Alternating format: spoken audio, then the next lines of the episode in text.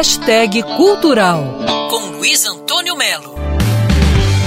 Amor, meu grande amor, não chegue na hora marcada. Há exatamente 40 anos atrás, o Léo Jaime deu um palpite, indicou ao amigo Guto Goff, baterista, Roberto Frejá, guitarrista, Dé, baixista, e Maurício Barros, tecladista, um cara para cantar e compor no Barão Vermelho, 82, né? Esse cara era o Cazuza. Nascia então essa banda de rock brasileira com som totalmente carioca e estoniano, leia-se Rolling Stones, que de cara abraçou o Brasil. É impressionante a quantidade de mutações que o Barão Vermelho passa.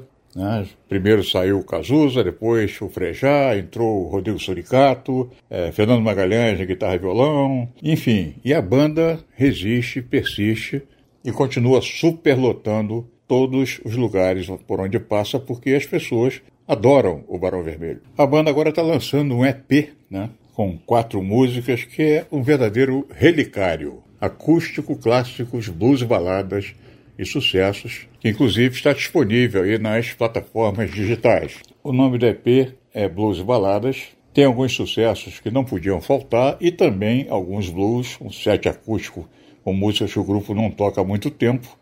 Enfim, no mínimo, meu amigo, é super curioso correr atrás desse EP inédito do Barão Vermelho, está sendo lançado agora, e com a pegada diferenciada de pessoas como o Rodrigo Soricato, que tem a vantagem da voz ser completamente diferente da de Cazuza e da voz do Frejá.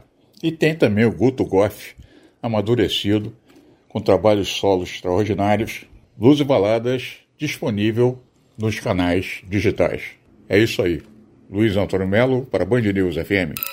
Quer ouvir essa coluna novamente? É só procurar nas plataformas de streaming de áudio.